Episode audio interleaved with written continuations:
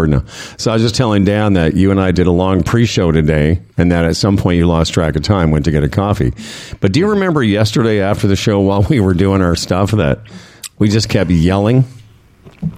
And at one point, we had like a 25 minute after show yesterday, you and me. Oh, okay. All right. We And did. it- yes. Do you recall this at all? Vaguely. Okay.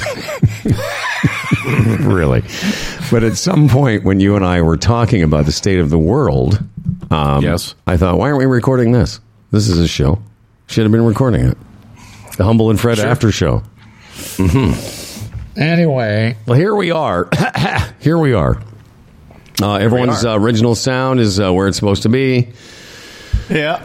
Uh, everything is being live streamed. Let's not mess around uh, because we had made a commitment to start the show when we start the show. So here's Dan Duran. This episode of Humble and Fred is being broadcast to the world from. Hold on a second. Dan Dan stumbled. What, what is going on, Dan? Uh, it's just it makes me laugh. You know, I don't know if you noticed the last little while that Fred has been making sounds. Oh, yeah, when- I noticed. Would have been talking. It's like he's He doesn't coughing or whatever, and he just did whatever he just. What, Sorry. took a big slurp of coffee and blew his nose. you heard that? You oh, yeah. that? We all heard it. Okay. Yeah. so I just thought I'd. Okay, right, I just well, took another one. Go ahead. Yeah. So uh, when I say let's start the show, because this is where the sponsors get mentioned. So let's be at, at least a little respectful. Dan Duran, everybody. This episode of Humble and Fred is being broadcast to the world from the well-equipped Humble and Fred studios in Toronto, from our cottage-like Brampton facility, and from Howard's Kitchen Island next to the coffee maker. And is brought to you by Bodog, the Retirement Sherpa, the Chambers Plan, Aaron Ventures, EVNet.ca, and GoDaddy. And now here are two men who dream to be overly influential, but don't know why. It's Humble and Fred. Dan Duran. Dan Duran's on a big movie set today. As we found out yesterday, he's still not allowed to talk about it. He can't even talk about it with me. He was having his peanut butter and banana sandwich this morning, and uh, he wanted me to sign an NDA as well. But I said, listen, it's, it's not You're that not doing important. that, yeah. I said, I'm not signing nothing. Right. Oh, I, ca- I can't wait to find out what that is. This big secret. I can't wait. Hmm. Hmm. Well, you're going to have to. Will you be able to find out today when you go to the set if tomorrow? Uh, I'll, I'll ask around and see who I have to talk to about it. All right. I don't know if the publicity team's on site or not. But Well, we're excited. Uh, we're, we're, we want to let everyone know that Jeff Marek, one of the great hockey minds, not and, and a great broadcaster. It's not just going to be about hockey. Talk to Jeff about the state of the world, see where he's at, and uh, Jeff will uh, put everything in perspective. Uh, the NHL playoffs are underway. Uh, maybe before, during, I don't know when. We're going to talk about the Leafs, and uh, I've got a couple of ideas to uh, maybe maybe make the team more competitive when it comes to the playoffs. Yeah, Jeff's on at eight. We only got him for fifteen minutes, but Oh, I'm sorry. did you see that? No, I didn't. Yes. Um, yes, that's. We've only got him for fifteen minutes. He's got to do a hit with Sportsnet or something, uh, which is fine. Okay, well, you know, I'm glad you pointed that out because I would. That's good to know because that'll because he because usually we get him at eight fifteen for as long as we want him, but we're going to get him at Right. eight for. It says here he has to be free by eight twenty. That's fine. Yeah, so uh, which is fine. I mean, there's a, not a whole hell of a lot to talk about. Well, with the Leafs maybe, but uh, there's lots of stuff to talk. He can maybe uh, talk about some of the other teams that are, are competitive. Well, I want to. I've got a couple of what ifs for him. What ifs, and see what he says. All right. And What did, if? did you What hear what? I said? I have a plan. I have an idea to make the Leafs more competitive in the, in the playoffs. Yeah, yeah, great. I do. I can't wait. Well, I want you to. Well, you're going to have to. 'cause- and, and in the meantime, sign an NDA. the um, I mean, I know we dwell a little bit on the weather, good and bad, but Freddie and I were talking about it before the show. Yesterday, I went out a couple times with Stan, and it was just on the edge of, just on the edge of snowing. And then I was out with uh, XGFR last night and uh, was not dressed for the weather. I was trying to be cool and everything. I had the hoodie and a jacket, and I, we had to walk three or four blocks to the restaurant. And I was like, "Is it is it apparent that I'm freezing?" I bring this up for a couple of reasons to get your reaction, obviously, but there's a uh, another reason as well. Yes. I'm always supposed to ask if you're. Well, no, but I'm saying, do you have a reaction to the weather? I'll tell you about my little uh, research I did. Yeah, it's horrible. Cruel is the word you used yesterday. Yeah. Yes, cruel. And yeah, we were out yesterday afternoon, and I had sort of sleet ice pellets hitting me in the face while I was returning a uh, you know a shopping cart to the rack. And what do you do? Like it's just it's just so disappointing. Yeah. What what are you going to do? It's only the weather. That's Listen, right. I could give you half a dozen stories right now of people in plights that we would prefer not to be, you know, in. Yeah. We're talking about the weather. Uh, you know, people who don't put their carts away, you know, I've, I got a little bit of a thing because there's over here at Sketchy Sobeys, there's two places, there's two rack returns. And the other day, there, you know, because, you know, it's, if it's, it's not that far to walk, but I always wonder about people who have the, uh, I don't know what it is, where they can just bring their cart over to their car and just drive away. And the, the rack return or whatever is just right over here. That tells you something about that person. Exactly. You know, it's the same person that's weaving in and out of uh, traffic and putting everybody else in danger because they only care about themselves. Again, there's those little telltales, and that is, I believe me, Howard, that is one of them. It's all about me. I've got, I've, I, I've done my shopping. I've loaded my car. Now I'm leaving. I don't Yes. care that if somebody else, this, this, this, um, The space is compromised. the space is compromised. It could bang into somebody else's Yep. car. They don't care. Yep. It's all about them. Hey, listen. If it's if, if you're some elderly person and you're way, way, way away from the cart, I get it. Fine, leave it there. I'll go get it. Anyway, that's that's not what I wanted to say. So there's the the, I, I, the reason I brought up the weather is because I read this yesterday that the Finns have a name for what we're going through right now. It's called Taka Taka Talvi or Taka Talvi. And what it means in Finnish apparently is back winter. And this is a this is a real thing in Finland, much like we're experiencing where after a period of nice weather, back winter happens. Or ah. Takal Takata Taka Talvi. When's back summer coming out? And I was wondering, you know, Canadians should have a name for this. Canadians should have, there should be a name for what's what we're going through. And I thought I'd throw it out there. Like, for instance, the Canadian word for this could be suck balls, or just this is you know this is shit because we're all going lot- through it. You put a lot of thought into that. Not really. I'm just Suck trying to. I was just, yeah. I was just trying to see if you'd like that. Hey, what are we going? Is it suck balls again? Is it suck balls? Yeah, but you know, it's part. Well, I shouldn't say that because, you know, Dan said it yesterday. We're not far off what the temperature is supposed to be at this time of the year. We get fooled by those little segments of nice weather, but they happen every year, and then it gets shitty again every year. But you and I, you in particular, carry on like it's some new phenomenon. It's, Oh yeah. Well, you know, Like, because you, you know, look- to me, it's all brand new. Because um, you, honestly, I think on my phone it was last year there was snow in May.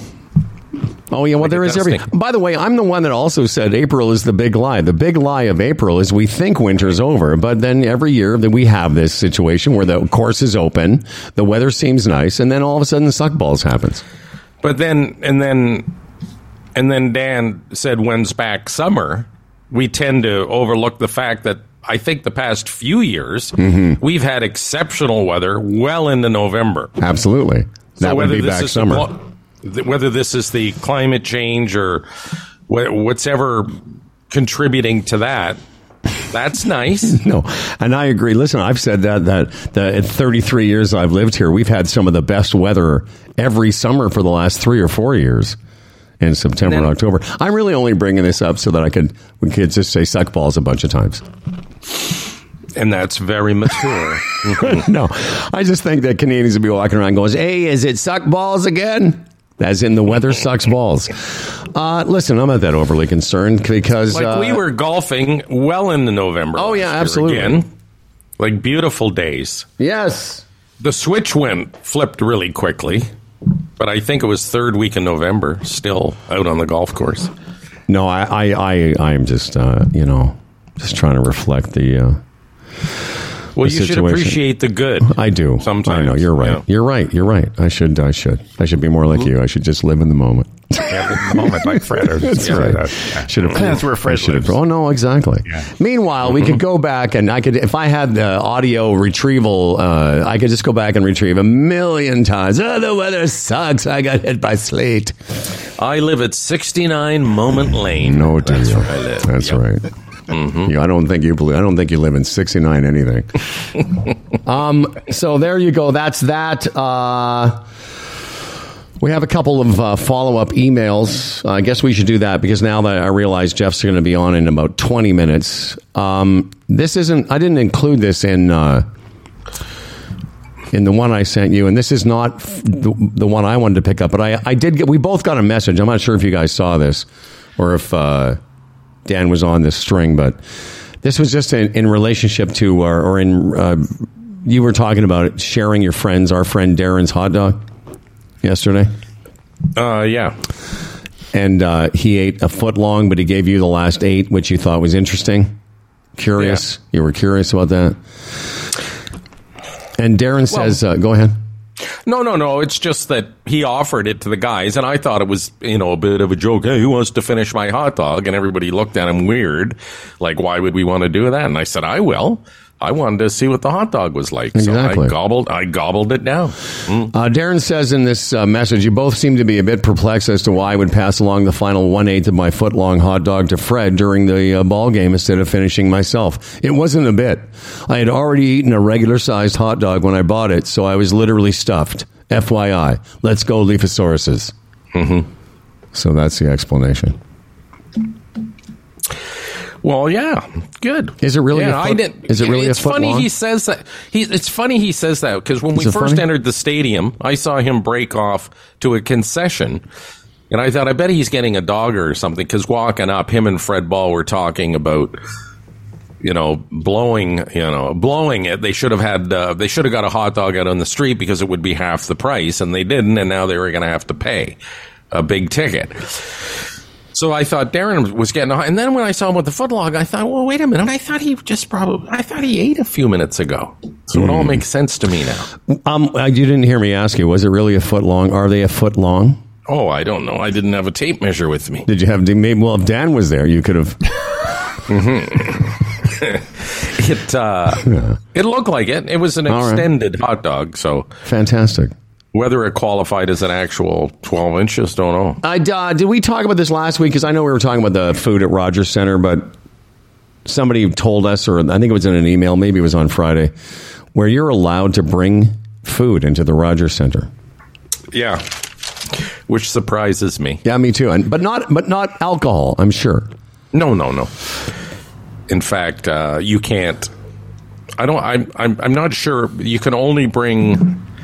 Oh, there's rules with that too, because you know vodka can look like water, so they have ways of detecting that as well. How? I mean, if you came in with a bottle of water in your knapsack, Yeah, I, I think it's got to be in a uh, a personal container or something. It can't be like in plastic bottles or something. Okay. I'm not sure, but uh, I, I I think that's that's good for them to do that though, because there's a lot of people you know scrape money to get you know together for the tickets, and then if you can go and have snacks and treats with your kids that you go buy at a reasonable price Mm-hmm. inside, I think that's that's fair.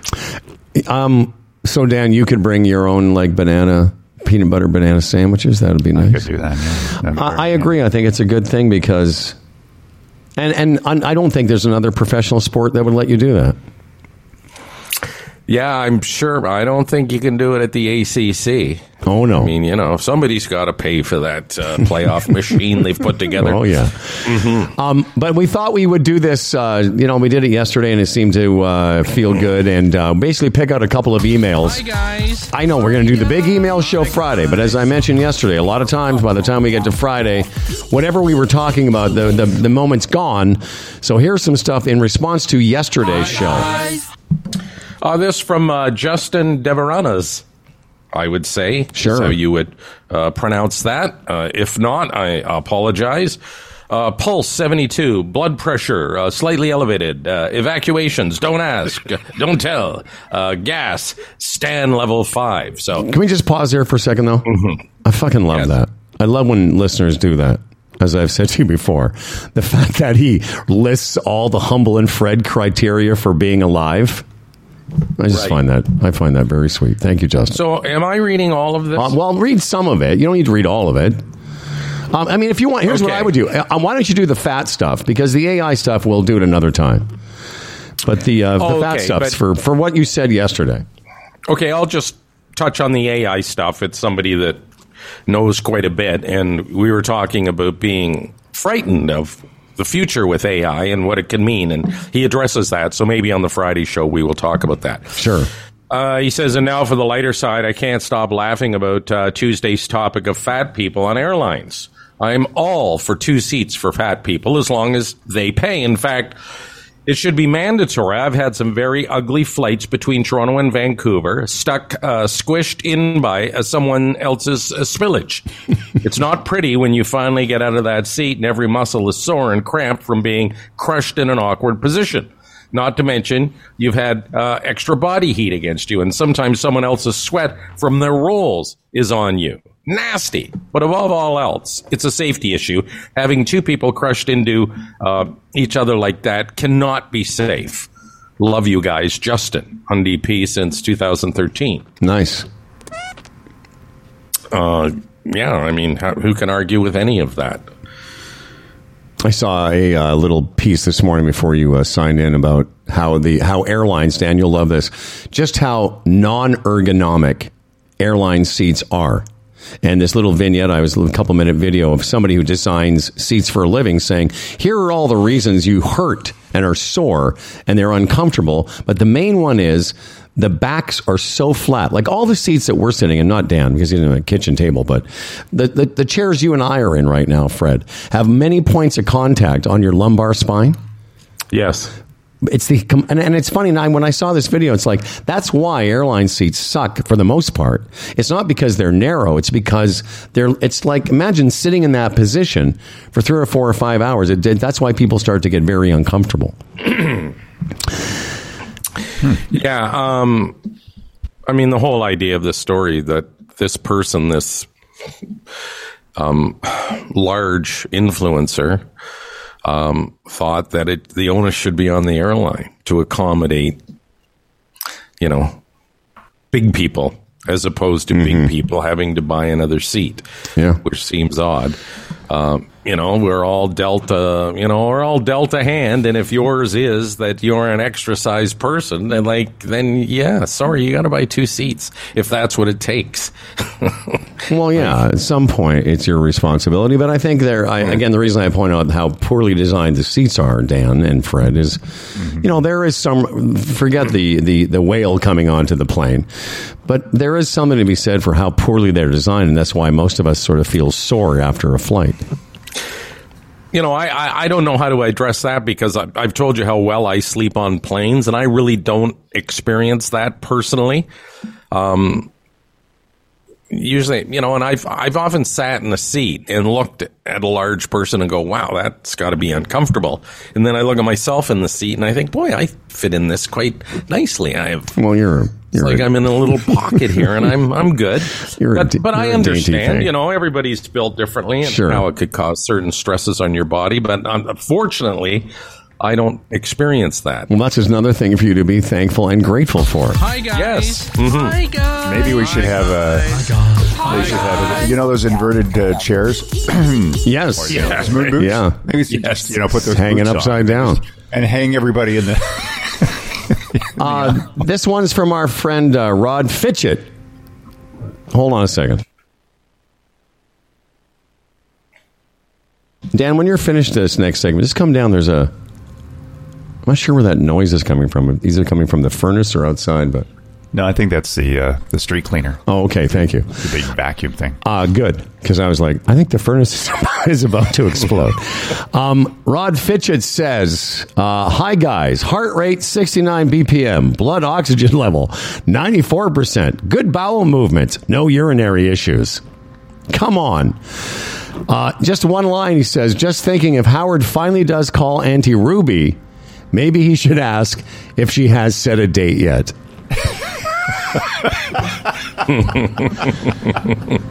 That's from Rod Fitchett, who says, Loving you. Loving you, Rod Fitchett. I, I guess that deserves a little explanation, does it not, for those that might not be totally tuned into what that's all about? Go ahead.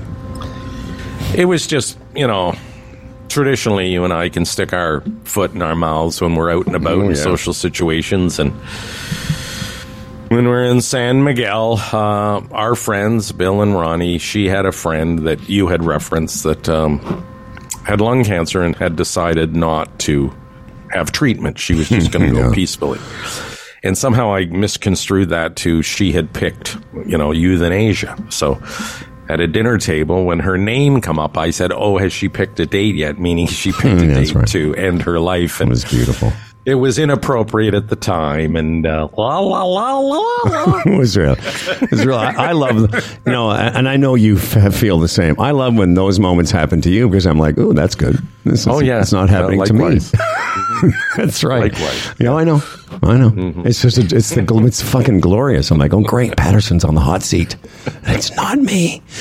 Um, Uh. again, I reference. I, I don't know why I get such delight out of our listeners who are now listening. whatever. there's several emails, Dan, where people list their heart rate, their blood oxygen, how they're pooping. I'd like to add hours slept to that, but I'm not sure if we can handle that much information because I am sleeping so good. Seven point one last uh, last night. Seven point one. How about you? What does your watch say? Oh, I don't even know. I haven't looked. Like, let me See, it's guess. not an let issue guess. for me. I know. Let me guess. Okay, I'm going to guess you had seven point six. Well, I watched the end of the Jays game, so. Oh, for crying out loud! Hold on. I'm having trouble getting getting it. Maybe we should play some elevator music or something while we're doing this. No, no, this is fascinating. I don't know. You don't know. You can't I get can't to get sleep. it, Howard. You can't. It's literally the third menu. I know. One, I'm two, scrolling. three. What can I tell you? Sleep. It's it's not going there. Oh, come on. All right. Well, I'm going to, when you finally figure it out, I'm going to say you're at 7.6. Uh, Dan Duran, how was your sleep? I know you've been having some trouble. I was okay. I thought I, I pretty much sat, slept uh, six hours. So All right. you know, well, I'd like you to have a little bit more. I was uh, six point eight 6.8. with two Surprise. point one deep. 2.1 deep? Okay. I was uh, 7.1, 2.0 deep, 5.1 light. Uh, if you guys want to add that to your uh, Humble and Fred uh, checking in uh, uh, list, Dan Duran will not be doing the news today because he's got a big time uh, movie shoot. Is that right? Yeah. Okay. That's correct. And I'm going to send you a little extra, and then yeah, Appreciate you. Dan. You know what, Dan? We appreciate you. Is this a one day thing? Or are you going to be on set for the Uh, end? just, just one day. Yeah, just a one day. No, the kind of money he makes in a day, there doesn't need to be. married. Come on. Come on. Dan Duran. Uh, Dan will be back tomorrow with the news. Dan Duran, thank you very much. All right. Have Don't good forget, day. to put, don't forget to put your peanut butter away. right. Of course. Yes, do that now. I went up there to get some coffee, and he's just sitting there having his breakfast. But like the the the, the cupboard doors are just wide open, and I said, you know, I I admire the fact because my brain wouldn't allow me to have the cupboard doors open because you know I'm an OCD idiot. But he can just sit there enjoying his breakfast with the doors wide open. I don't have that ability. Yeah. Well, yeah. I know. Different. Different strokes, eh? Sure, I'm the same way, I guess. you're the same. Well, you I, oh I Well, usually when you open a cupboard door, you shut a cupboard door. Like I, Listen, we have that in common for sure. There's no way you would have been sitting there eating your breakfast with the cupboard door is wide open, just like it makes no sense. But that's because then he probably stands up and bashes his head on the open cupboard door. that's right. Um, before Jeff Marek checks in in five minutes' time, let's take care of these uh, fine people that take care of us. Uh, the Chambers of Commerce Group Insurance Plan, Canada's number one group insurance plan for small business. Uh, we've been telling you for a few years now. Uh, it's the way to go if you have a small business, you want a benefits package, you want to provide your employees with that type of security. What's often said? You know, I got a new job. Oh, what are the benefits like? Well, it means something. And if you're a small business and you can attract people with a benefits package, that's the way to go, is it not? And you can do it. Go to chamberplan.ca today, get a free quote, find out how you can provide your employees with you know, prescription coverage and dental coverage and travel coverage and all sorts of therapies take the time, check out what is available, and then the price will titillate you because they've done a great job of holding the line on premiums over the past few years. It's the Chambers of Commerce Group Insurance Plan, chamberplan.ca. evnet.ca. That's where you find all you need to know about the electric uh, vehicle experience. An experienced electric vehicle specialist from EVNet will walk you through all the questions you have about EVs. And remember, you can get a you can check it out for a day, for a weekend, for a week. What models are available? How far do they go? What chargers are located near your house or cottage? Uh, what do all the buttons do? Uh, what charging apps should you get? There's several different experiences. As I say, you can try it out for 24, three day, 24 hours. Uh, try it out for three days. Choose an, uh, you know, a collection option. You can you can take it away, take the keys and goes, park and go, park with them and go, or get a delivery to your home. They'll bring the car to you. Among the many other reasons to check out evnet.ca. It is an opportunity to get into an electric vehicle and see if it's right for you. evnet.ca is where you go. Uh, I don't uh, listen. Let's just get right to it because we only have him for twenty-ish minutes. He's a big shot now. He's the TV. Oh, he's the jeez. radio. you know, I remember. I remember Fred. There was a time I was on the roof. I was on the roof of a building with some yup, young upstart who was hosting a Saturday night uh, wrestling show. We're having cigarettes. cigarettes. you know, Smoking cigarettes. smoking cigarettes, and I'm like, "Hey, kid, what do you want to do with your life?" And he goes, "I don't know, Mick. Yeah, I, I want to be a contender." And I said, "Well, you've got to anyway." And then from uh, that, you know, now it's Oh, like, "Oh, yeah, boys, I can get. I got five minutes before I have to do some real work." No, I no, no, no, no, no, no. Jeff Good morning, Marek, gentlemen. everybody. Didn't you guys used to collect wine labels too? Oh yeah, no, like that? no, that's right. We went through Oh, a wine. Well, he and I went through a our wine period for a while there. The douchey wine brothers. All of it. Yeah, Oh, yeah. it's amazing how. Um, uh, I mean, it took me until probably into my 40s to actually grow up. So, like, that was it for the, the cigarettes and the booze and the Oh, yeah. drugs. And now my wife tells me I'm born to be mild. Oh, that's my right. name around her. I'm born Cool. to be mild. But Fred's referencing something that's so so me, is such an obsessive idiot. I'd literally gone from never having drank and drank and drunk wine. At my Yeah. 40th birthday, it was a bunch of guys, wine, steaks, and then a year later, I was taking wine labels and putting them into a book. Oh yeah, oh yeah. Uh, we go Anywho, phases. This is all Exactly. wrapped up in identity and growing Yeah, up Jeff. and maleness and all Jeff, that. Yes. Jeff, we go through phases, but seriously, collecting wine labels that's right. in a little book. Well, hey, by You the way, what? to be fair, to, to be fair, my kids gave me that book. They're like, "Daddy, this will be good for your wine collection." Daddy's got a hobby. Daddy's got You a know, wine you, hobby. You, you know, I did wrestling for a number of years in my Yes. growing up years. So, yeah, exactly.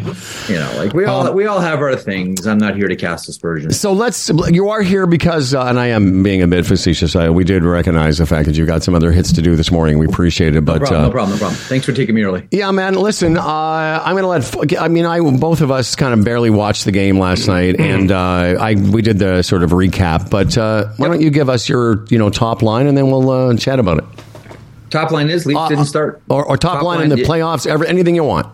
Sure. Well, I mean, we'll we'll focus on the local team in Toronto. I mean, they didn't show up at all, and you blink and it's three nothing, and they're looking, you know, they're chasing the game and trying to find excuses uh, for all of it. But really, the the story of the game was that first period ended the game. I know they had a couple of power play goals and kind of made it a little bit close, but there was only one team on the rink last night in Toronto that came prepared to play, and that was the Tampa Bay Lightning. Like that was that was a classic case of the team squeezing the sticks. Like everybody looked nervous. Like it seemed as if nobody on the Toronto Maple Leafs wanted the puck on their stick. It was almost as if uh, I'm really nervous about this game. You take the puck. No, you take the puck. No, you do something with it. No, you do something with it. There was now, mind you, Tampa's an excellent team as well. Like let's not forget, this is one of the elite teams in the NHL but still there was there was no showing up on time last night for the Maple Leafs and it's all compounded by some really suspect goaltending. That was not Ilya Samsonov's finest hour by any stretch of the imagination to the point where uh, I think we're actually wondering whether they go to Joseph Woll for Woll for number 2 for game number 2 tomorrow. Like that's that's that's how bad this thing was last night. It was like it was a flop. I know a lot of Maple Leafs fans want to, you know, bitch and moan about the officiating. There were probably only two questionable calls. You know, the camp slash was a eh, the Luke Schenn cross check. Uh, I thought that was. I mean, that's that's really weak for like a, a, Tuesday night in February, let alone game one of a Stanley Cup. Guess was a really bad call, but nonetheless, the Maple Leafs can't pin any of this on anything other than themselves and their failure no. to start on yeah, time. That, those are all excuses. The thing is, you know, we've seen this act before. You say, you know, the fir- uh, the game was lost in the first period. I say the series series was lost in the first game. This team, I don't like the way they're built, even with the add-ons, and they proved mm-hmm. it last night. How do you not show up after all they've been through? How do you not show up for the beginning of the game? And then all the things yeah. that we worried about, the goaltending sucked and the, the, the defense looked old, all those things that we feared played out last night. But the young guys not showing up to begin, like, how do you explain that? Especially, uh, Jeff, I was saying Great question. Howard, Great question. Uh, let me, you know, just yeah. Seattle last night goes into Colorado, wins 3 1. Seattle. They look Winnipeg. great too. Winnipeg, Winnipeg looked fantastic in Vegas yesterday as well. I know. Winnipeg goes into Vegas, wins five one, in this team all they've been through, and you know the yeah. points they gathered in the regular season. Like, how do you explain it? The weird, one of the weirdest thing, and I have no explanation. I'm I'm with you. Uh, I, I think at this point, well, listen, we all know what the consequences are if they go out in the first round. Massive changes for this team. So let's let's bracket that for a second because your, your your points are really good. Um, the weird thing about this, I think, to everyone who's watched the Maple Leafs this year, there are two areas where the Maple Leafs have really excelled. And last night they sucked. And both of them involve play around the net. As far as limiting chances in front of the net, as far as as far as defensive play in front of the net, the Maple Leafs are the top team in the NHL this season, or at least top three but they're in in that mix, right? As far as like limiting chances from what's called the high danger area, right in front, like that home plate area, right on top of. It used to be called right the slot. The did it not? Did it not used to be called? Yes, and, and one of my pet peeves has always been why do people call it the slot area? Like we use so many useless yeah. words, like oh, we pass it to him in the slot area. You mean like as opposed to the slot? Right. Yeah, the but, slot. But, so that's but, so, the, but that's a key. That they call that in sport a key performance indicator. So that's one. What's the other yes. one? The other one is how that goaltender reacts in high danger chances. Like Ilya Samsonov, as far as high danger chance save percentage, is amongst the elite in the NHL. Last night, I think it was like the save percentage was like dot four four four, sure, or dot four. It was like normally is high danger save percentage, which is lower than your normal save percentage. Um, I think it was like in he's in like the high 800s, which for high danger chances. So those are the those are the shots that you kind of expect to go in. His save percentage is amongst the elite in the NHL. Last night they were awful in front of their own net. And we, we saw this on, on the first couple of goals, just brutal in front of their own net, and you were firing balloons through Samsonov in those, all those high danger so areas. I want, I want to pick up on something you said and something that I observed because I watched the uh, recap before the show today, the 10 minute, and I, and I, sort of paid attention to a couple things that I'm interested yep. in. And I've played, a, I've been watching a few games this year, but it just doesn't matter. Here's the mm-hmm. two areas that, and Fred said something that's very key, and you said something. There's, a, there's something wrong with their ability to handle pressure because as you just pointed out, this team has elite level play in some key areas, except when it comes to pressure situations. And, and where that shows up is their inability to do the simplest thing, which is get the fucking puck out of their end. You know, he and I watched a game together when we were in Mexico, and I saw it. You can see it developing. Whenever there's some push on this team from my observations. It mm-hmm. seems that they get flustered because in that first period, two of those three goals for sure, two for sure were their inability to clear it out. In fact, the first one, the guy almost gave, I can't remember who it was, but he almost he gave it away. So it seems to me that there's something, and this is weird to say, but it's, it's part of golf, the golf psych world. Hmm. There's something psychologically, meant, their mental game is weak. Yeah, and I think they um and and they carry the weight of history with this team in the playoffs. So, but like everything along, it's almost as like it's interesting. Howard, I was thinking about this last night. Would it have been better for the Maple Leafs not to have home ice advantage? Maybe. Um, Would it have been better for them to open up on the road just because like you're getting booed off the ice after the first, got- the second, let- after the game? But let me just give you another little quick parallel. You know who they are? They're Rory McIlroy at the Masters. Rory McIlroy, one of the best players on earth, because that Masters means so much to him to complete the Grand Slam. He's never going to win it. He started 72 75. So that's the Leafs in the playoffs. I can't, no one can argue against that. You're right because the evidence is there, and every stereo. Put it this way: last night was one of those games where everybody's stereotype about the Toronto Maple Leafs came to life. Sure. And everybody this morning is doing their this is what's wrong with the Maple Leafs victory lap. All those things that everyone has been saying, can't win the big one, can't show up, underperforming netminder, Well- like all of it. It all Well, came to life yesterday. The the lead up to this, the last five or six years. I mean, how many chances have they been in a closeout game and failed to do it? Oh, and that all came yeah. back. You know, like uh, it's like ten or twelve or whatever it is. So last night the situation was all that previous embarrassment going into this series right off the top. It was are they going to be able to adjust? Are they going to be able to get over the hump this year? And I think that has freaked them out right from game 1 because I saw a clip this morning of the first 4 minutes and that's embarrassing. Like mm-hmm. what was that? Mm-hmm. They just did not show up, and they were just like it was. And then seeing Samsonov trying to wail at these pucks and flail at these pucks, it was just something else. And I, I don't see honestly how they recover from this. I mean, they've lost home ice advantage. They're going to be holding their sticks even tighter tomorrow. Mm-hmm. So then it goes to what you said, Jeff. The biggest event for the Toronto Maple Leafs this spring will be a front office house cleaning. Uh, but let me ask you guys yeah. a question: Do do hockey do, do hockey teams? Uh, because in every other sport, and I imagine they do, but every other sport, golf especially, it's it's filled with you know mental performance coaching. Is there not that in Yeah, this? they, they, ha- they have all of that. Everything. They've the, got the, to. The, the, the, the, the, the Maple Leafs, as far as uh, support for their athletes and the athletes' families, like the Maple Leafs are the Cadillac. Like to the to the point where some have said, are they too comfortable? Are there too many resources for them? Right? Like the, the thing about um, the thing about playing in Toronto or working in Toronto is no other team gets more resources than the Toronto Maple Leafs. That's because they have the money to spend on all of it. So as far as you know, skills coaches, mental coaches, diet coaches, all. all of it. They have they have all of this. The, the weird thing about last night, like if you look at just about every other series, the road team always says the same thing.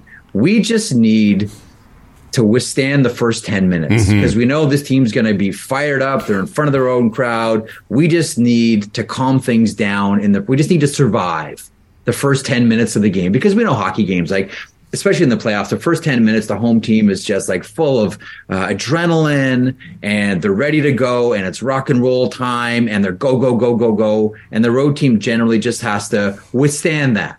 And then the game just sort of games settle every hockey game settles into its own rhythm and that's sort of where at times it can sort of become hypnotic but that was the opposite yesterday there was no house on fire to start the game there was no aggressiveness there was just oh a goal just went in what do we do oh another one just went in what do we do oh Kucherov's oh a third goal j- just went in and why are people booing and are they going to really throw waffles again Yeah. what, what about what about that Cor- what about that Corey Perry goal where he just came from the side like totally untouched and just free shoved it- pass like it was unbelievable. Um, and then I don't want to hear about Michael Bunting either because you know I've been reading this morning. Oh, You know, it's like having uh, Nazem Kadri back again in the playoffs. You mean Nazem Kadri, the guy that went to Cal- uh, Colorado and, and, and won a Stanley Cup? That guy? Yeah, Like that. you they- can't they- you can't take any one thing. Again, it's with this team, it's the big picture, and they failed again. Yeah, and they did. Now, there are some, and I think with the Maple Leafs, it's different because of the weight of history. That will look at look at a game like that in in any other. How we say it, Freddie? Normal series. You look at it and you say, you know what? When it comes to the playoffs, because I don't believe that there's momentum between games. There's not. These are all individual Right, events, separate events, individual yeah. games. Yeah. Um, you know, you might look at it and say, there's really no difference between losing seven three or two to one. It's still a No. loss. We park it, and we move on. That's Right. generally the feeling amongst teams, except Toronto. Just So- because there is so much baggage So, and there yeah, is gonna- so much emotion. So we've spent 11 or do it. 12 minutes talking about all the things that are negative. And, and again, I, I mentioned the fact that in the few times I watched them, and I, I again, watching it with him, and it just seems odd that a team at that level, at that elite level, can't clear the puck out of their own end. But what about, what about the other side of this? Let's say, is there a, can you imagine either of you in a world where they don't, they do have a chance to win this series? Is there any, is there Yes. any glimmer? And I think what you just said uh, is, is should give Leaf fans hope because it doesn't matter if you lose uh, one to nothing or seven to three, because these guys are professionals. They should be able to compartmentalize a game. Absolutely, they do. They they have they have. I think Freddie's point's the right one. They have the skill to do this. Like when you when you just sort of break down all the players and all this and, and the skill set in, in, involved here, absolutely. But how many times have we said this? They might not have been the most skilled team, but they won the series. Sure.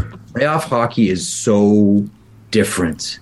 Right, you know, Marc Bergevin used to always make the point. I'm going to hand this over to you, Freddie. Marc Bergevin, former general manager of the Montreal Canadiens, had this one saying, and it's it's so true. And you see it in playoffs. There are two types of players in the NHL. There are guys that get you there, and there are guys that get you through. Mm-hmm. And they're two different players. There are great regular season players, and then there are great playoff players. And when we think of playoff players, I know not everyone was a Claude Lemieux fan, but that guy was a dynamite playoff player. And there are a lot of regular season, eh, not really that. I mean, Freddie, you just mentioned Corey Perry. What does Corey Perry give you in the regular season? Not a ton. He didn't score a goal in the last 20 games of the regular season. And by the way, is that the guy? Is that the goal where the guy got fed the puck through the middle and he had a breakaway?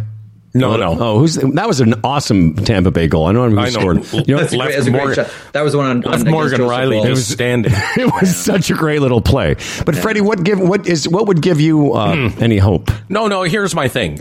Um, can they win it? Yes. Should they win it? Yes. Do I think they will? No, because of the past five years and just what they're made of. That, that's the way I look at it. I can't see them winning it because I just don't think they have that thing that mm-hmm. you're talking about, Jeff. Like You know the what? You know ability. They, they look to me, and they have historically. I don't know how to say this properly. They, they don't really look like a cohesive team. Individually, there's some great players, mm-hmm. but don't you? And historically, I think we all have looked at this team and said, "This is a team that, at the end of the day, it's 23 guys and 23 Ubers." Yeah. What- Let, let, oh, Right? I'm go. I'm And, just that, gonna. and that, uh, that is not a team there. Go ahead. Yeah. Um. So what? uh, Here, here's a what if. I don't think they're going to win the series. Even if they do, they won't go very far. Yep. This next year will be Auston Matthews' last season with the Toronto Maple Leafs. I'm sure because he'll want to leave. I'm sure, and then they'll be in a position where they'll go like, "What's the use? I mean, we've tried this, been there, done that. Maybe we got to move on, see what we can get for this kid, and maybe start over again on some level." I- Uh, do you believe that? I don't think if if they go out quickly again this year, I don't think Auston Matthews uh, stays. Mm, it sort of flies in the face of everything I've spoken to his agent Judd Moldaver about. I, I Yeah. think that I, I, I put it this way, Freddie. I don't think this next this is a this is going to be a next contract for Auston Matthews that pleases nobody outside of Auston Matthews. Why do you say that? gonna- I don't think it's going to be a long term deal. I don't think he's signing for the mm. maximum amount of term. I don't think it's going to be a, a one year deal either. I think it's probably somewhere in the three, maybe four mm. year. You know, I mean, Well, why do you I- say that? Is that because he would hedge his bet? He would want to hedge his bet against going somewhere else after. So there's a few things here. It's a great question. Here's why I think that. One, you're if you're looking at the marketplace and you're trying to figure out when this when the next big bump for the salary cap is going to be where you can maximize your value even more uh, it's probably not going to happen this off season but in a few seasons that salary cap is going to go up once the uh, the escrow is all paid off by the players association that gives matthews another chance to ring the bell and more space under the cap to do so Wow. the other is how long is this team going to be competitive so I don't think he wants to lock in at a number long term, knowing that the cap is going to go up and he can maximize value if he does two short term deals. And two, I think he does wonder how like how long this window is open. And the one thing I always mention about uh, about this team, these same conversations going back to 2010 were had about the Washington Capitals. How many times we talk about you can't win with Ovechkin? This is a loser team. They can win the regular President's Trophy, all of that. How long did it take them to win the Stanley Cup? Because and, and you look at that because we first started talking about them winning the Stanley Cup in 2010, and it wasn't until years and years later that Ovechkin was swimming in the fountains of Bellagio. Mm-hmm. that it um, takes that long. But, but they won a few series along the way. That's they sure did. So That's I- the uh, difference. In our last couple of minutes here, I mean, I, I two two quick questions. Are you a, are you a, are you a Leafs fan? Are you you grew up here? You love the team? Uh, no, you know, somewhere along the way, I, I just cheer for individual players. Okay. more than more than I cheer for team. But just in generally, if you weren't doing what you do, you'd probably be. This would be close to your club. My question is really, no, ha- having grown up here and having a bit of, let's just say, some affection for the team, is it difficult sometimes in your job not to? I don't know, cheer for them or to to to, to appear to be a bit biased or want them to win, or does that even come up? there, as a as a member of Rogers, uh, I want all Canadian teams to do That's well. Thank you. yes. yes. Oh, that's right. Yes, of As a, course. as a motivated employee of Rogers Communications, Yes, comrade. I like all the Canadian teams to do well. and my accountant would like the Toronto Maple Leafs to do well as well. Thank you. yes, very of much. course. I think, put it this put it this way from a from a big picture growing the game point of view, I think it's best when the big teams win. Sure. I Well, think there's there's more more money in the system, and and the game I think is better when it's you know the Rangers win and the Hawks win and the Maple Leafs win and the Habs, et cetera, et cetera. I think it's just a, it's just a better game. You know, it's fascinating to me because I, I enjoy the world of sports psychology, and it's interesting to me, and whether it's golf or hockey or any other sport, Yeah. a pitcher in baseball having a, a good couple of early innings, and then when the pressure's on, what that does to their motion, and it's it's clear that that's a I think. and I don't know if you guys you. agree. It's a huge I'm issue for them I'm with you because 100%. lots of guys can win the. Uh, you know, uh, many people have won. Uh, you know the regular tournaments, but they come to the majors. It's a big Well, difference. and the th- the thing is, tomorrow they're going to be playing against themselves tomorrow night. It's going to be th- a game two at home. We must win this game.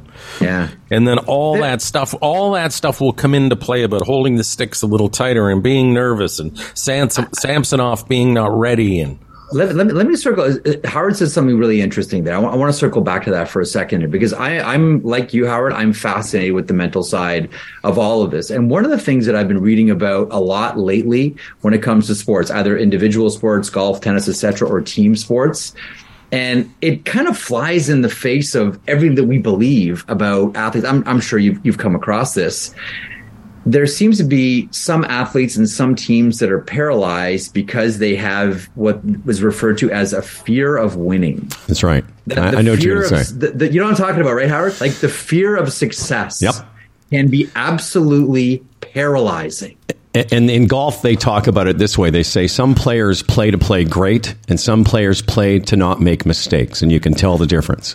But but what here is the difference with that? That's an individual thing. How collectively? There's 20 guys on a team. How does it go in the shitter for everybody? Yeah, but you know what though? But but and I, and I, I get that. I get that. Um, there's a great. I think it was Napoleon who said, you know, quantity has a quality all of its own. So Mm. whether it's an individual or whether it's a team, like there is a vibe. Among Absolutely, there is. Sure. Listen, Right, when there- when there- when there uh, is a vibe. when we started when we start when we got behind to West Ham a couple weeks ago on Ted Lasso, I knew they were they, they were not completing their passes. I could tell the whole team was tight. All right, Marek, we got. But, but you but you would just think I know. you think it you think in this scenario a couple of guys would step forward. Like, There- you- listen, so, someone is uh, someone is going to earn themselves an international reputation by trying to figure out what has happened. No, with that's this right. team. Like so, someone's earning a corner office here somewhere. Right? But but Fred, Yeah. I think that's a great question to ask because you'd wonder isn't why do, isn't there just one or two guys that could step up? But what Jeff said is really true with team sports. That that stink affects everybody. That feeling, that tightness, because like I said, when you watch a team at that level not be able to clear it out of their own end, that's a, that's a sign of of scattered, chaotic thinking. Jeff Marek, uh, what a uh, what a super beauty you are. Thanks for taking some time for your Thanks, old buddies. boys. Any- And uh, Jeff. all the best, Any- my friend. Anytime, Thank you. anytime you need help dumping on the Maple Leafs, I'm one phone call away. That's That's 20 fine. minutes of joy. it's, it's hard to keep track of everywhere Marek is Sports Sportsnet, but he definitely co-hosts 32 Thoughts with Elliotte Uh. Friedman and so much more. All the best to you, my friend. Take care. Thanks, Yeah, gentlemen. Jeffrey.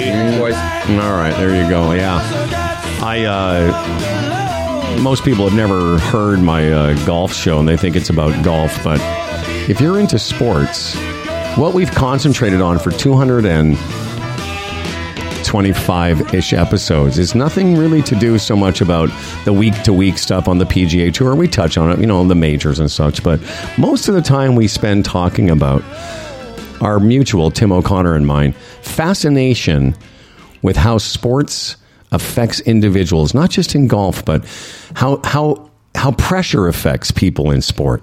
And that's why sometimes I point this out. My, when I watch a field goal kicker in football or a pitcher in baseball, to me, that's a fascinating. Um, those are fascinating positions because the intense spotlight on those players in situations. And we've all seen it. I mean, you know, if you're the on the offensive line, it's just you know your madness every play. You don't really have a chance to get nervous. But here's the problem, and, and again, from my perspective, if they go out quickly in this series, they've actually taken a step backwards. They've had a five year build to this. So you think they would have learned along the way mm-hmm. to adjust to that or compensate for that. But it, it, it just is like they have. But here's another thing golf is a finesse game where it goes through your head, through your arms, and hitting that ball if things aren't going well in a hockey arena, there's other ways beyond scoring goals that you can at least make a statement. Not even that was there, Howard. Well, no, you never I- even got you, you never even got the impression that they cared that much. And and one of the things that I I agree, but there are some. and Listen, I, and I, I know we're, we're we're both saying the same thing. You know, Yeah. let me get to the game for a second here. The way they came out should have like when Marek described it about how usually there's the home t- the road mm-hmm. team Right. just needs to withstand that first 10 minutes. They came out with all the weight, and you described it perfectly. With the weight, they, they've carried the weight mm-hmm. of now ye- mm-hmm. season after season. They know what everyone are saying. Listen, if we're saying it, they know it. And that's why I asked about their mental performance coaches. I guess they're they've got tons of people that are trying to get their heads right, but man, you know, it's tough to overcome that. Even if and listen, I've been in a playoff hockey game myself. You can expend a lot of energy. That first shift, you're nervous, but once you get hit or hit somebody, it's like, okay, now we're playing. I don't know why they can't get over that, but it doesn't seem like they can. And about half by half by mid game last night, uh, Tampa had lost like two of their best defensemen. Had they really? and they may not even play in game two. It's and then you know some of the clips I see this morning, and you know they're showing Auston Matthews and Mitch Marner on the bench. Well, sorry guys, but it's on you. It's mm-hmm. on you. You decided to take the maximum money, which inhibited the the ability of the team to spread it around a bit, like other Stanley Cup winners have done. It was their choice to do that, and this is the result. It's funny you mentioned uh, the clips of them on the bench because I noticed that too in the the, the, the recap that I watched. I, they took a couple shots of them, and you could just see their faces. I, I think they understand the whether it's in that specific, but they understand the weight Oh yeah. and the expectations. And that word, by the way, comes a lot comes up a lot in sports psychology, but specifically in golf. They call it, you know, this world is called expectation management and mm-hmm. managing. That's why, again, back to McIlroy, who is who's had an he's he's the top one or two three players in the official world rankings. And his first two scores at the Masters were just he hasn't shot mm-hmm. 72 75 since he was 12. Mm-hmm. And and you know the thing is, there's only been, and I'll get to golf nerdy for you. There's only been four or five men in that sport that have ever won the Grand Slam, because and a lot a lot of them have had three of the four. But every time you get to that fourth tournament, as each year goes by, mm-hmm. you drag all those expectations with you, and it's it's a really rare thing to get over that. Which is why guys like Brady and and athletes like the the Williams sisters, what's, what's one of the reasons they stand out is because they're able to get over it. And unfortunately for your team there, Freddie, they can't get over that. Well, Whatever that again, is. when you t- and I, the, the, the golf and analogy is fascinating, but again, I it's twenty guys here, and it's just. And you know, they if what had happened to them last night was in year one of putting this team together, you'd say, oh, okay, they'll learn, but they haven't learned anything. And again, it's just it's just bewildering that, as we say, like it's so contagious that every player on the team is affected. Everyone. There wasn't one guy where you could say, "Oh, you know, William Nylander." Apparently, I'm reading a bit that you know it was like last year and the year before. The you know the the favorite Maple Leaf punching bag has been the best guy in the playoffs. Yeah, I read that this morning too. He had a good game. It's like uh, it's it, it, it's something else, and I. I don't say, and with that goaltending, th- that guy has a history of cracking in big games, and uh, I, I don't see a way out of this. There was uh, of the seven goals I saw on him. For sure, three of them were weak.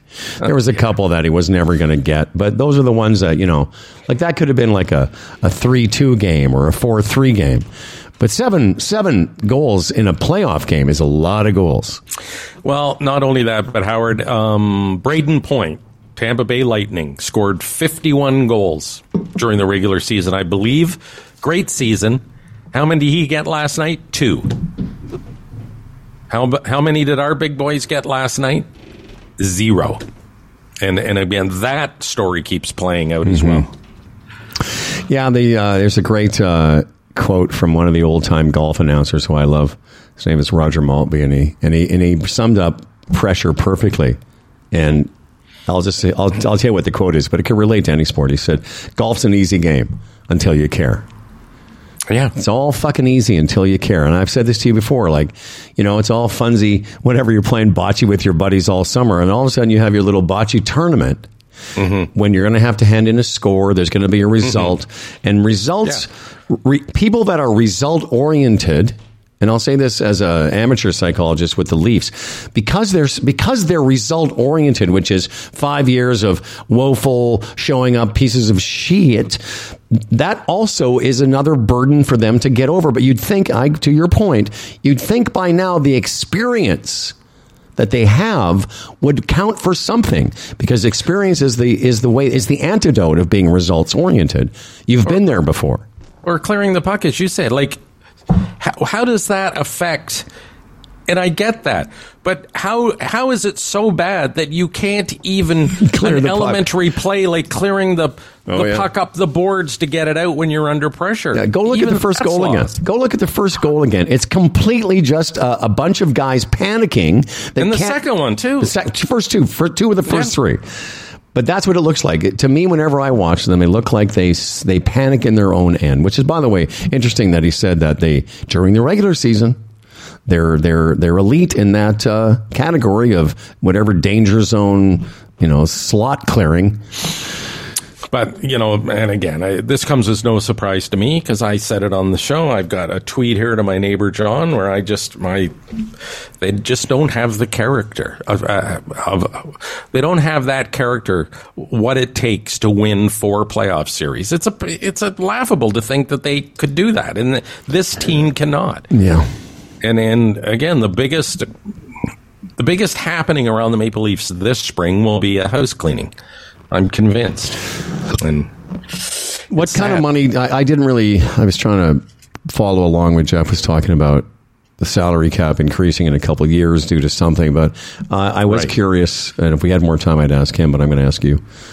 What? Uh, give me some perspective because you mentioned that Matthews and who else? Marner. Marner took the maximum money. So what is what does uh, Auston Matthews get these days? I think I think he's like at 13. and what what could he expect in another contract? Uh, That you know what I don't know because you got to wait to see how the salary cap goes up. But the thing is, if the salary cap cap goes up by two or three million and he gobbles it up, well, you're no farther ahead, are you? Because the good teams traditionally, teams that have got good young players, Chicago, Los Angeles, Pittsburgh. What they did is that the young stars took less at the beginning to spread it around because they thought, let's win a cup first and then we'll make our money. These guys, you know, John Tavares too, he came here, he know, he knew asking for 11 was going to be a big chunk that was going to make it difficult for them to, again, spread it around. So this is the result. So he makes 11. Matthews at 13. Marner's at 10. so, and then their Casowet's they're at 23, 34. And what is the uh, salary cap? It's just, it's like 81. Four players take up half the cap. Right. Pretty and who was the fourth player? Because You've said that before. Nylander's Oh, about right. 7 million. Okay. Yeah, that's uh, that's a that is quite a burden on the other you know forty million to try and find another 20, 18 players. But yeah, I, I listen. I feel for you because you you ask great questions. Why is it that that pressure, that stink, whatever, affects every single player? But you know, they're all it's it's like an organism. They're all they're all they're all feeling the same things.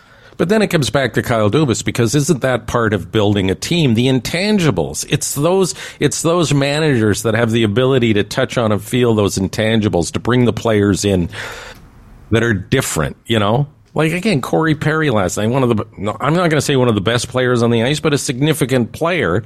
And he's just a fringe guy, but he's got that playoff pedigree. And what is he one of our guys? No, no, he, he's uh, Tampa Bay? for the Lightning, yeah. Yeah. Well, I will say that that whoever scored that goal, that one that I'm talking about, that was pretty cool. That one up the middle. Oh no, yeah, beautiful. It was a beautiful goal. Yeah, if Uh, a Leaf had done that, we would have been, you know, rubbing ourselves. yeah.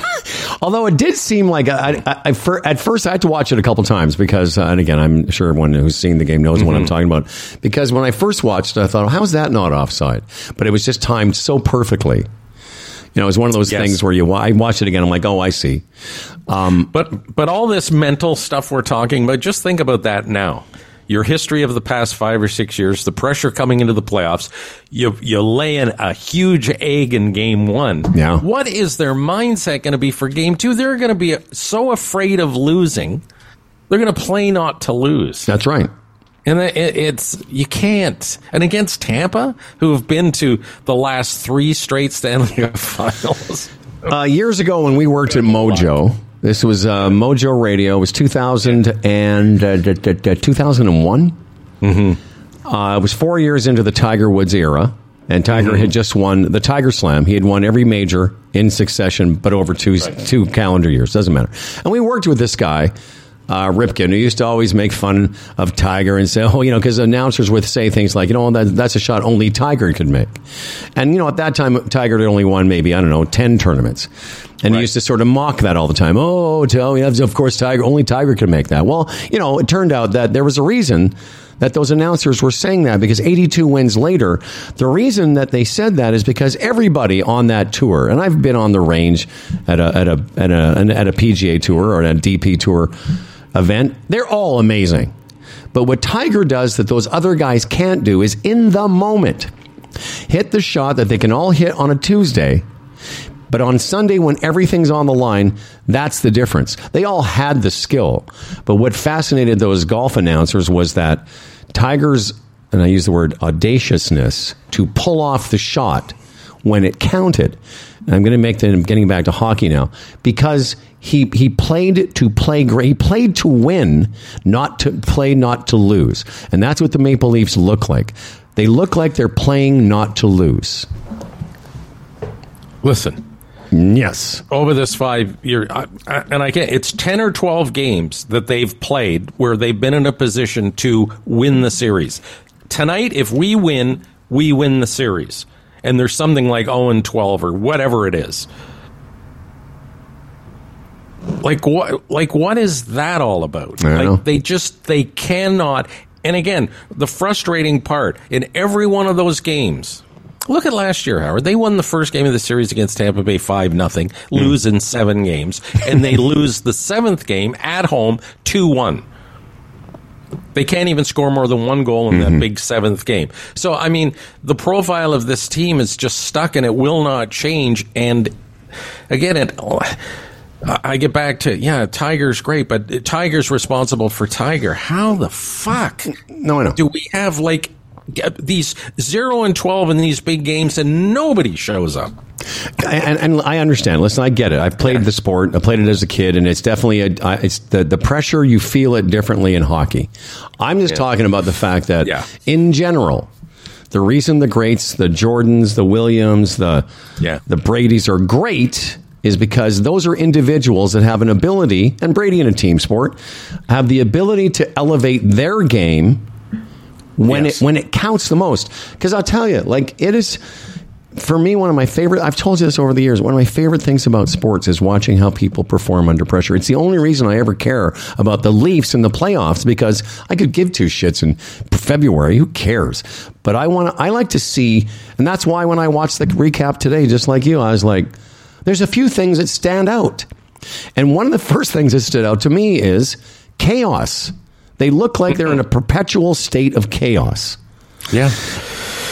Anyway, You know, I believe I believe the Seattle Kraken. This is, I think, only their second year, and this is why it's so aggravating for Leaf fans. The Vegas Knights, the very first year of their existence, went to the Stanley Cup final. The Leafs haven't even been to a final since '67. Forget winning a Stanley Cup; they haven't even been to a final since '67. Their first year of existence, the Vegas Knights go to the Stanley Cup final. How does that make a Leaf fan feel? Seattle Kraken, their second year in the league, and last night they go into Colorado and knock off the. How does that make a Leaf fan? Like why? I, listen, Why? man, I feel for you. It's crazy.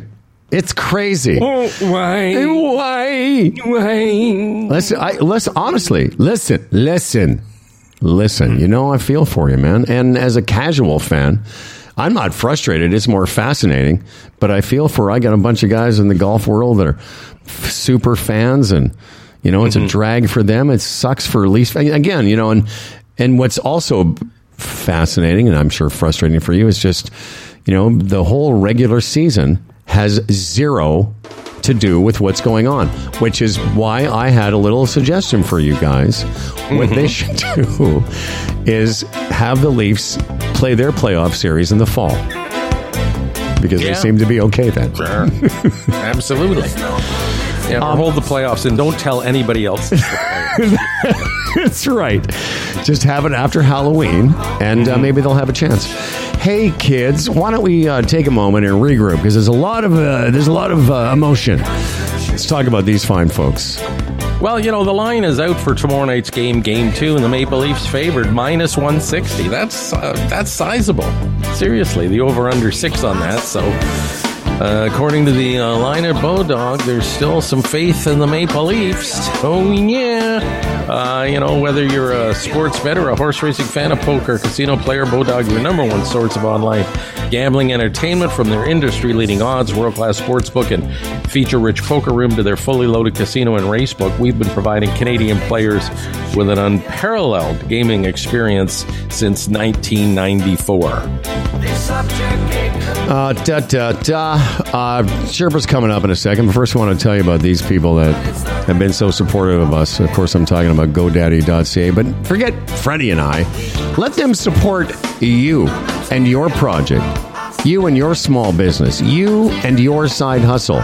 They are here to service you 24 7 with their free and friendly phone support. I know it sounds weird, like a big company like GoDaddy that has been helping power small business and entrepreneurs for over 25 years, you can actually get them on the phone. It's not AI. This is uh, all about II. You, you are the, you are the I and I. I know, I, I know that was weak, but hey, I'm trying. Visit GoDaddy today. Uh, you can do it without a credit card, not even required, and they're there to help you with ever, whatever you need and whatever you're looking to do every step of the way. Start your website for free today. Visit GoDaddy.ca to learn more. I love that uh, phrase, not to keep belaboring the same thing, but one of the things that first stuck out in Jeff's uh, analysis was the, uh, the concept of squeezing it too tight because, you know, again, I've played a lot of tournament golf. And uh, famously, uh, Bobby Jones, who was one of the greatest golfers of all time, said there's golf and then there's tournament golf, and uh, the same can be said for the Maple Leafs because there's the regular season Maple Leafs, and then there's this team and they're not they're not the same. Usually, that's why I said you know you, seven goals scored in a playoff game is pretty big. You know that's that's why playoff games tend to be sort of you know um, you know less goals scored, a little tighter. Everyone's playing a little you know not as loose. You know, and I just think of the people in that. You know, Maple Leaf Square was full last night of all the diehards. Go down there in that shitty weather to stand out there and cheer them on, and all the people that walked in that a rink and paid those ridiculous prices for tickets and concessions and this is what they get. Like, is that not part of the player's mindset? Like, we owe it to those people. Like, where's where does that come into the equation? I'm sure it does, which is I'm why, sure it does. Which And is why they were squeezed. yeah, yeah, that adds to the back to that word expectations. They know about mm-hmm. those people standing out there, and it just increases the expectation management issues. Speaking mm. of somebody though that is showing up for the regular season, the preseason, the postseason, the playoffs, the cup finals, he's there every step of the way. Of course, I'm referring to the retirement Sherpa, Tim.Niblett at RaymondJames.ca, but forget that for now. Look at him. He's sitting here right in front of us. yeah. Look at him, beautiful, beautiful man. Hello, beautiful man. What's going on? Good morning there, gentlemen. And uh, Howard, I'm going to take special care when the Senior C Flight Club Championship at Glencairn happens next year, not to get too excited about it. Listen, I, I've been we've been working together on your mental game now for some time, and I'm telling you, it's pretty stellar these days. It's pretty stellar. Oh, it's all those exercises, uh, you know, with the eye exercises. Ah, that's right. But I mean, I'm sure you can relate to it. You've played uh, sports your whole life, and I'm not sure if any of that discussion we just had resonated with you. But that is a curiosity about that hockey club that uh, they're not able to handle the pressure of uh, the playoffs. I just always find it fascinating in sports when what happened decades ago is supposed to be the responsibility of the current players, or you know, there's a, a Super Bowl matchup and Team A is beating Team B 14 out of 16 times over 100 years. Like, who cares? They're just playing that day. But uh, yeah, the Leafs definitely have their own set of expectations, don't they? Well, that is that cumulative thing. You know, again, they it's it, it's been a failure the past five or six years in a row. They've been eliminated from the first round, and you think, oh, it's time to get over the hump. But that failure, as we've been saying all morning, is probably responsible for what happened last night. Well, here's somebody that can manage your expectation when it's expectations when it comes to the world of finance. The last few weeks, we've been going over the acronym uh, Sherpa, S H E R P A. Uh, we've landed on the E in the Sherpa process, and uh, take it away, Professor. Right. So, first two, setting goals, having a plan. So, if you've reached the small percentage of Canadians that have those two things done, uh, you know, have things changed. I, I was just checking my emails this morning, and uh, some great clients who we got through the show, actually, some listeners um, are, are selling their current home, buying a different home, getting closer to the family because now they've retired and they've got pension choices to uh, work out and all. So that's an example of a lot of changes going on, and now we need to work it into the uh, the plan and and make sure it all fits together. Yeah, um, you know, we're sort of in that situation now. Big house, you know, and it's like we don't we don't need all this, and you you start thinking of the next phase, and um, often those decisions aren't easy. So it it takes time and guidance, I guess, from someone like you to make those decisions. Right. It takes a lot of work sometimes uh, to, to do the selling and the buying, of course, and all, but it's an inevitable step, certainly for a lot of people that can unlock some uh, some equity that they can use to enjoy while they've got the health to to enjoy the wealth and all. I mean, last year was a bad year in the markets, right? Uh, uh, some better than others, but ha- has that goofed up your plan? You know, did you have Yeah. a, a certain percentage that you needed to get for the year, and it didn't happen? What do we do? Uh, what do we do now? Well, there's a word in your notes here I wanted to key on because you brought up the 22 not being, you know, the greatest year in the markets, and the word is adjusting. You know, a lot of times, and you've spoken about this over the years about how people will call you, some people more than others, but in a panic. We have to do something. And you'll be the guy to say, okay, we just have to calm down. But what about an obvious, you know, sort of off year? Is is there a conversation to be had about adjusting portfolio goals and gains? Well, it was really a good stress test for portfolios, right? We'd prefer not to have them, but it's a good uh, opportunity to see how they react, how diversified they truly are, not just in uh, in theory, but in in reality. Sure, I mean we've we've had some clients who take money out uh, that that are just taking a little less out right now, right? They just don't want to sell low, so to speak. Uh, as much. There's very few like that, but it's it's just good to revisit, maybe start running the numbers again from current, not from what we had a few years ago.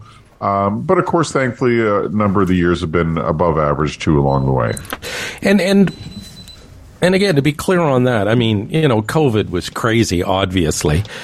But I have said, and I've had this conversation with uh, a couple of people, that if someone had told me five years ago, long before COVID, what my number would be in 2023, what it, what it is right now, I would have been happy. We've got to remember COVID, things went unrealistically through the roof.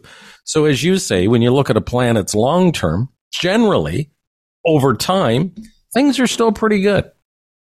Yeah. Yeah, you're absolutely right. You know, the old thing of recency, right? That's why mm-hmm. advertising uh, exists. Uh, we always remember what happened uh, most recently the most. Yeah. But yeah, on, on average, I mean, it, has been a crazy run since March of 2023 with uh, very bad, then very good, then crazy good. And yeah, all of well, the above and, happened and, within mm-hmm. three years. You've, you've put it uh, quite eloquently, and you said, listen, you can't have 8% averages, you know, getting 15% every year. You have to have some balance. And, you know, we've all, and, and that's a great point, Freddie. You know, if you look at what it was five years ago, would you be happy with the way it is now? Another part of the uh, uh, E in uh, Sherpa is uh, expecting change, and of course, uh, you know, checking things like insurances. Right, that's something that we, you know, hopefully plan for, uh, hopefully look at, uh, but but just don't pay enough attention to it. At least once a year, every two years, you should check it out, see if the coverages are still adequate for you, appropriate for you.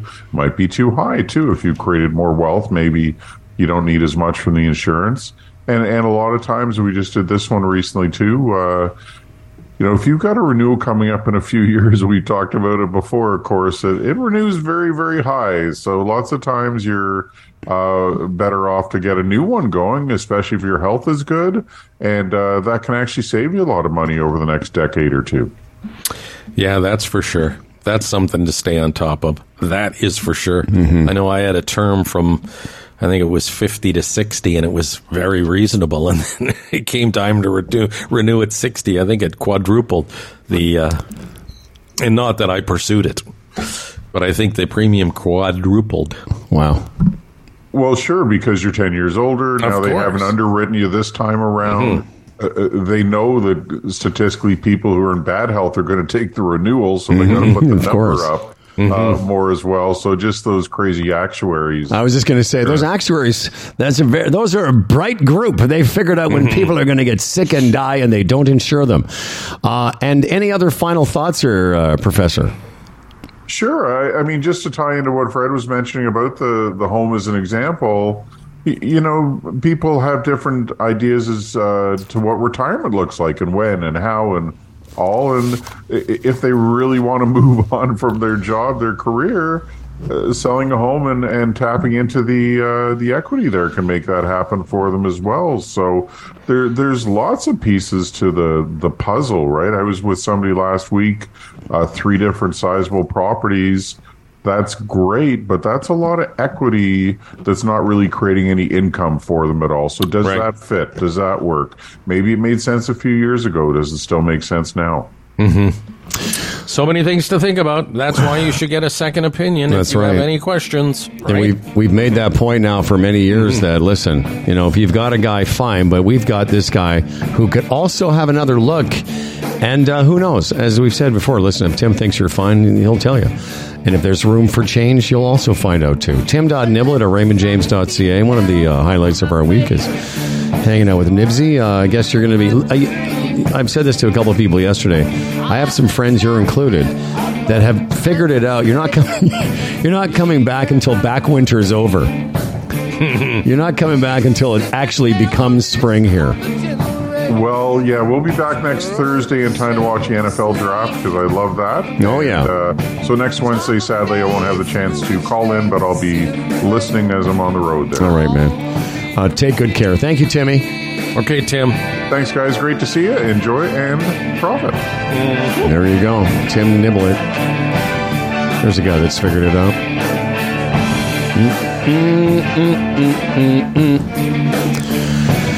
Ah, so no Dan Duran today. He's off uh, doing his movie stuff, and uh, you know he's going to be gone all day. Get some nice.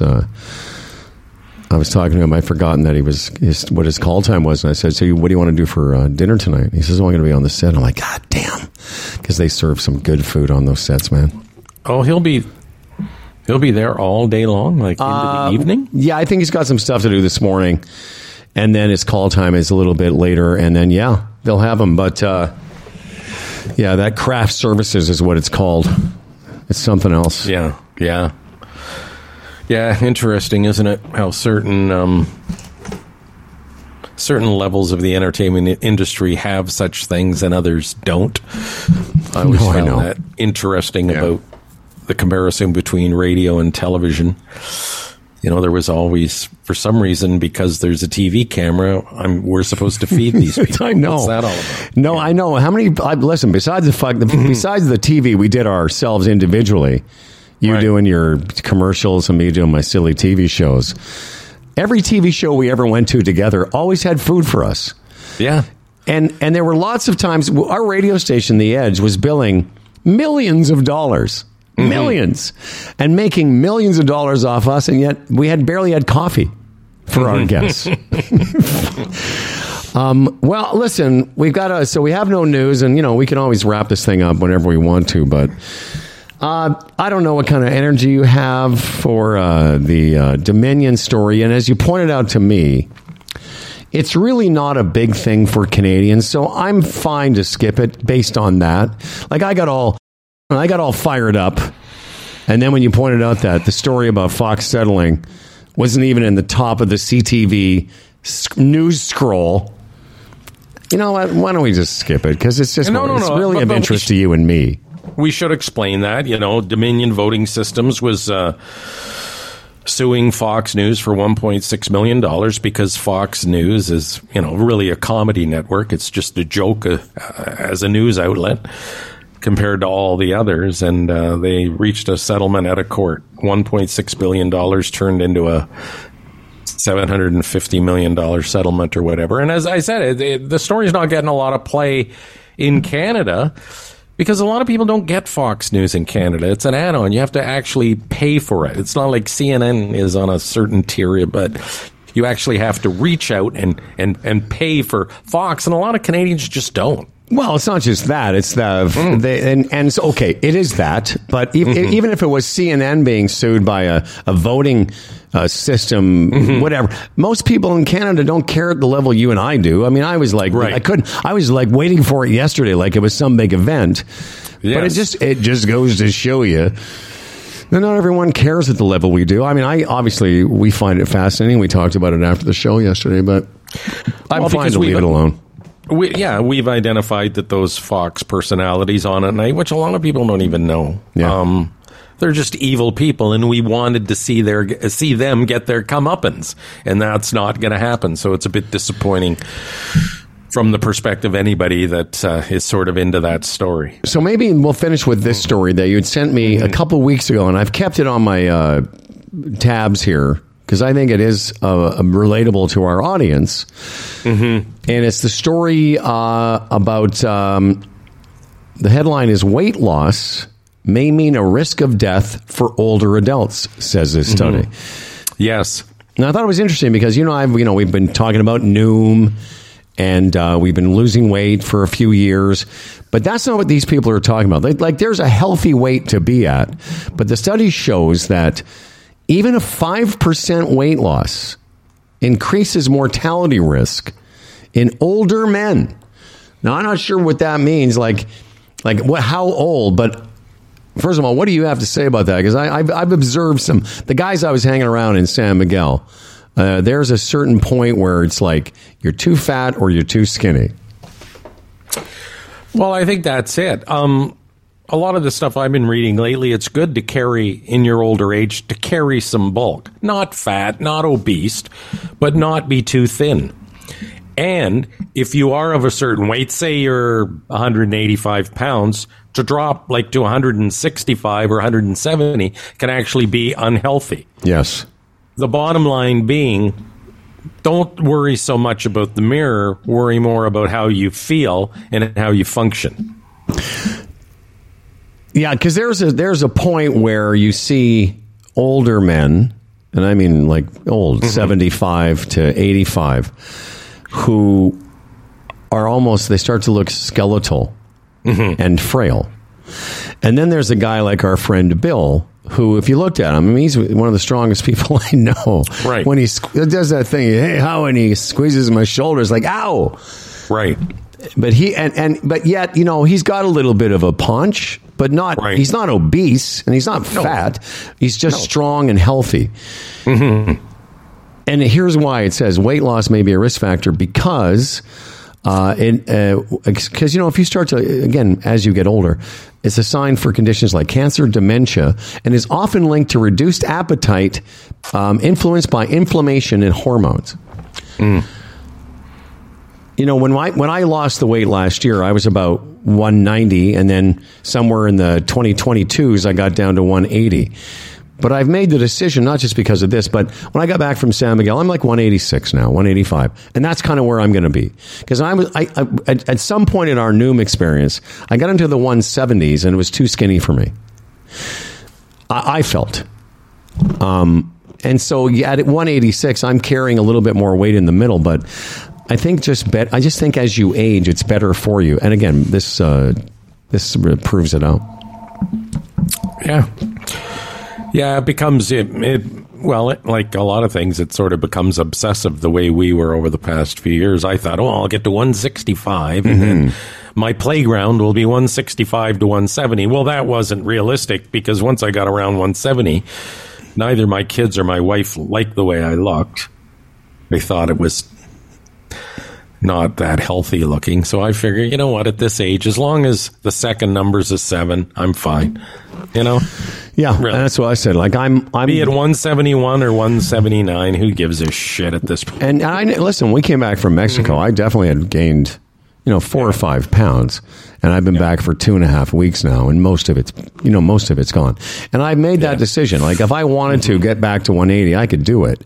I just don't think it's necessary now, uh, because I do a lot of walking. I feel good. I feel strong, and I guess that's for older adults listening. That's probably more of you know the indication then are you uh, you know do you are you in your you know weight that you had in your 20s Yeah. um, have you done everything you need to do Yes. Talked about Bodog, talked about the chamber plan. Tim Niblett was here. all right. We're Yes. good. And um, we got pretty excited. Uh, i got excited yesterday. I was telling freddie we have a, a new sponsor that will start next week and we will be uh, looking forward to telling everyone in our audience about it.